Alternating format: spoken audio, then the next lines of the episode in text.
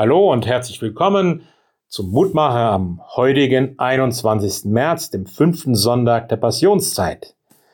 Wir hören dazu den Wochenspruch, der Menschensohn ist nicht gekommen, dass er sich dienen lasse, sondern dass er diene und gebe sein Leben zu einer Erlösung für viele.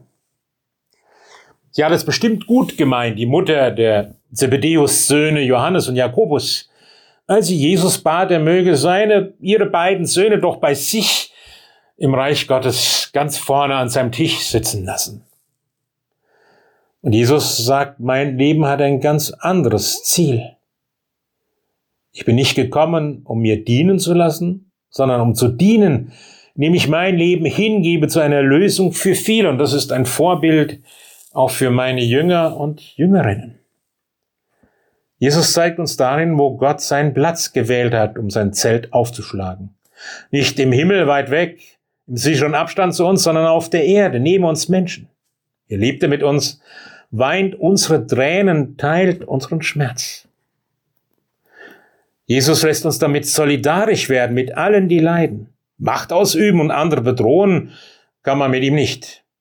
Aber man kann sich seiner Liebe hingeben und wie er sich dann der Liebe hingeben und in ihr leben. Und zugleich wissen, Gott lässt uns Menschen nicht allein. Er gibt sein Leben als Lösegeld für viele.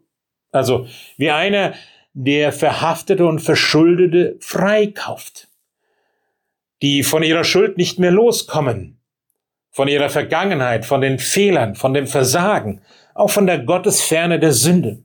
Jesus kauft uns frei. Dieser Menschensohn teilt seine Lebenskraft mit uns und er zeichnet uns in Gottes bleibende Hände ein, schreibt unseren Namen in ein Gedächtnis, das länger währt als unsere Zeit. So bete ich, du Gottes Sohn, der durch Menschensohn nennst, weil du Mensch geworden bist.